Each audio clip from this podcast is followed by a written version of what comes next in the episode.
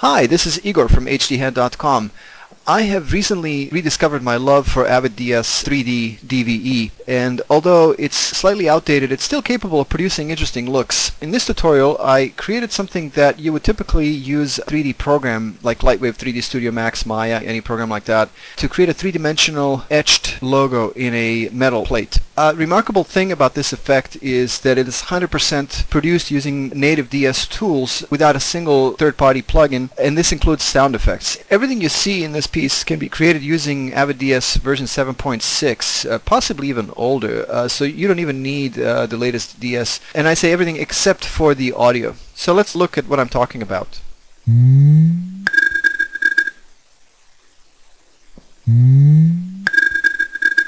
Let's look at the pieces in here. We have a metal plate with a bumpy texture and a reflection in it. You see the reflection moving. We have two laser beams etching the logo little glow and blur where they uh, hit the metal surface. We also have smoke rising from the surface. We're not going to build this effect from scratch because it would take too much time for this tutorial but uh, what we're going to do instead is uh, dissect this tree over here and see how each one of the pieces works. This tree may seem complicated at first, but when we start breaking it into individual pieces, you'll get a pretty good hang of it. Let's look at the first thing, which is the solid color that gives the base for our metal. Then we have the noise that gives metal its little bumps, after it goes through the blur, of course. And uh, we have the text that uh, etches a hole in the metal. Uh, all these pieces combined give us this. Next thing up, we have a couple of red laser lines and fractal noise. When we combine these two, we get this sort of a uh, interrupted laser illuminating particles in the air. And with a little bit of an optical glow, you can see how the glow is uh, denser where the red color is stronger. This is the glow off and on, off, on. And when lasers combined with the metal, we get that and then we add a little bit of glow and blur where the laser hits the metal. Then we have three fractal noise generators. When combined, those three look like that. And we shape those up into a little puff of smoke. And when that's combined with our piece, we get the final product.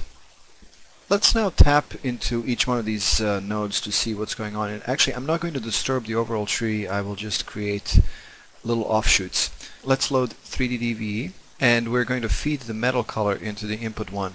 The metal color was just a solid color that we saw earlier. We'll step inside the 3D DVE by double-clicking. First thing we do is we select the layer, which is our purple background. Click on Surfaces Property Editor, and enable lighting for the surface. So now if I rotate the camera you can see that it's a three-dimensional object that's lit by a single light that's uh, the default light in the scene. Next thing over the surfaces property editor we'll click on environment and pick sat and let's try to rotate the camera now and you can see that it's reflecting one of these built-in environment reflection maps and you can choose uh, there are a bunch of different ones or you can even feed your own if you add another input to the uh, 3D DVE. Next thing we're going to do is we're going to add graphics. Double click, draw a couple of keystrokes, get back out, select 3D DVE, press A on the keyboard to add another input and connect graphics into 3D DVE. Go back into 3D DVE if you uncollapse layers, the uh, DV connected to input 2, which we don't really need, you can select it and delete it by pressing delete on the keyboard. What we do need is select the purple metal plate and go to DV property editor and under displacement texture select input 2. So now what's going on is we're creating a displacement with those three brushstrokes we created in the graphics. Displacement looks really rough but we can fix that. First thing we'll do is We'll place offset back to 0, decrease softness to 1, and increase detail to 10 and 10. So now you see a much more defined brushstroke and this brushstroke is projecting out of the background and we can change that by inverting the black and white values of the image that we're feeding inside. So, so everything that's white will pop out, everything that's black stays back. And the amount of extrusion is uh, determined by the scale factor. So we'll put this to 0.25. See there's a, a tiny little bump coming out of there, projecting towards us. We can change the direction of the extrusion by either inverting these uh, black and white values in the graphics or for a quick fix uh, we can just go to pick negative preset feed it in here and uh, as you can see now the hole is being etched inside of the surface. As you saw earlier our metal plate also had little bumps and here's our noise and blur and if we feed the blur and the noise instead of our DS brushstroke here now you'll see our surface has this bumpy texture and if I disable the blur uh, we get a lot sharper surface so uh, that's why I uh, keep the blur to round off the bumps. Now the problem is there's only one input that goes into the displacement map. So our choice is to either feed the bumps or the logo. But how do we do both? Well, let's see. Over here in the original effect, the etching for the logo is composited over the noisy background. It's a little hard to see, but uh, you see that you see there's this parchment-like white noise uh, behind the uh, the black logo. And if I take the output of this composite feed it into our input 2 on our new D 3D DVE and zoom into that, uh, you can see uh, fine little bumpy texture along with the etching of the logo. The amount of bumps is determined by the amount of mix of the noise in this composite. So if I add more, see how the surface is getting bumpier. Now it's pretty bumpy. That's as much as we can go in this case uh, without changing the levels in the noise itself. Go inside a 3D DVE, rotate our camera, You can see the effect of the bumps along with the logo. Next thing up is the handwriting effect. I will add another graphics preset. Double click in there. I will paste our fine logo and there are several different ways you can create the handwriting. One of them is to paint over the letters with a brush that kind of covers the letters but not too thick. And I will do that in the order in which I would write this. So we'll start here I dot N E. As you can see, I have several new freehand strokes down here. I will select them all and we'll go to Objects, Handwriting. Let's turn off the bounding boxes so you can see this better. As I change the amount of heads and tails, I can make this thing right now. You see that each one of the strokes is starting at the same time and to overcome that, we'll go back to uh, Graphics, Objects, Combine Strokes. So now we're writing from the top. And you can imagine now how you can use this to, to mask off the word. Of course, you would have to uh, do this backwards. You don't have to write it backwards. You can just animate it backwards. Moving on, let's see how the lasers are created. We'll add another graphics. Double click. Select the line tool. Let's go with a thin line, maybe 5 diameter brush. Softness profile to 100, hardness diameter to 0. As far as the masks, let's paint on red and alpha only. Red channel and alpha. So here is a line that stretches across the screen. Just a simple red line with the corresponding alpha channel. Go back out. Here's the fractal noise. We'll just copy and paste this one here. The goal is to have a good ratio of black and white areas so wherever we have black, the laser will be invisible. And instead of fishing for the uh, other presets I need, I'm just going to multiple select the composite and optical glow, copy with Control C and paste it with Control V. And we'll feed the fractal noise into the bottom and the graphics in the top. And as you can see, now our line has little interruptions in it. If you need to vary the thickness of the laser, go back to the graphics and make the brush thicker. Let's try uh, double the value go back out and here's our new laser. Now the optical glow adds a nice soft glow to the laser and if you look at the alpha channel you'll see that there's an alpha channel associated with it so this will composite whatever we feed it over. So let's try to combine our pieces together. We'll do a little bit of a cleanup. I'm going to move this tree up here.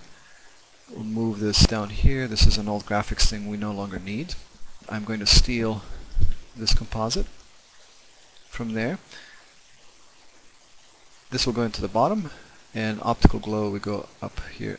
And now you can see our laser over the metal plate. Let's quickly animate the uh, DS strokes. So we'll select all the stroke, go to graphics, objects, combine strokes, go back to objects, handwriting, and with the combined stroke selected, we'll click on forward. which has created an animated handwriting stroke over the, the, entire length of the object, which is four seconds, and we need we need to make this faster. So what I'll do is uh, make sure the object selected, go to, to the animation editor, select all the channels.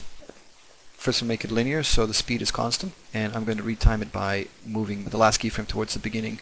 So now we have a more reasonable speed of writing.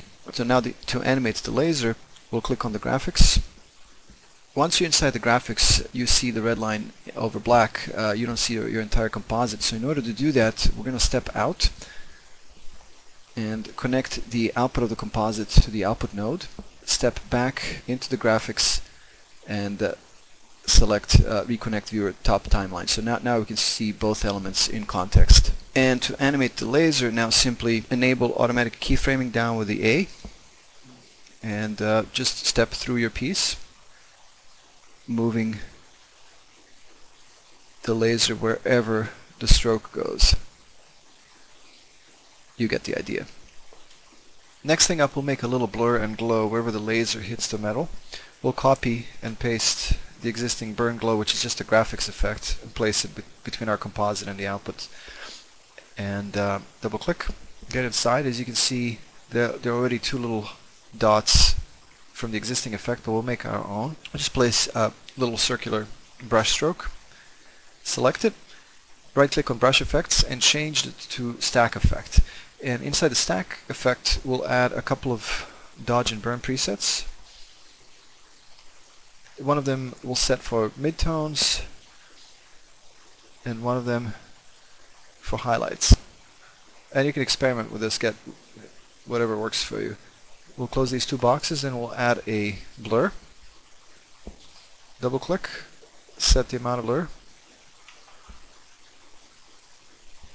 And I'll make horizontal blur a little wider just to smudge it in a more interesting way. And then on top of this, we'll add color blend just to give it a little bit of tint.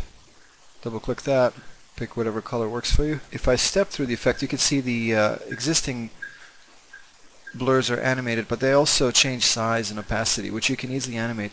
See if I select one of these existing ones, you can see over here the opacity graph. The, uh, the thing is changing opacity to give it a uh, more interesting look. So that's it for burn and glow.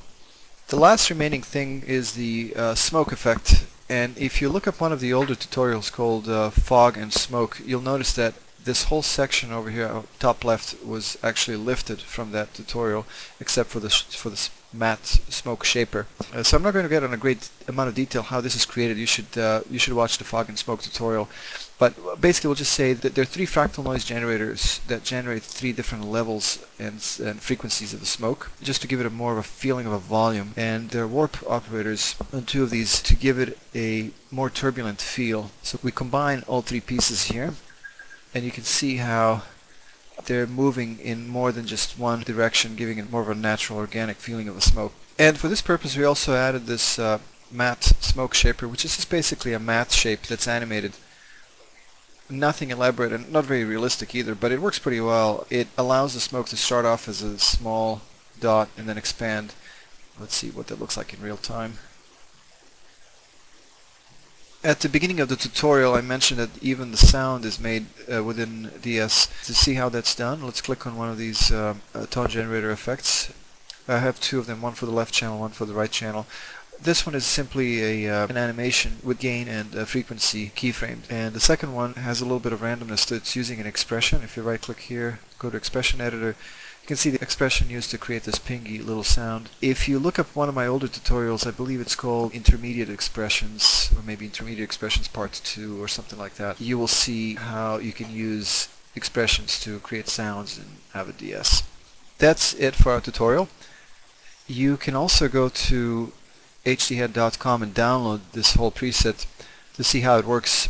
It's a good thing actually. You can plug it in and start changing values. It's a good way to learn.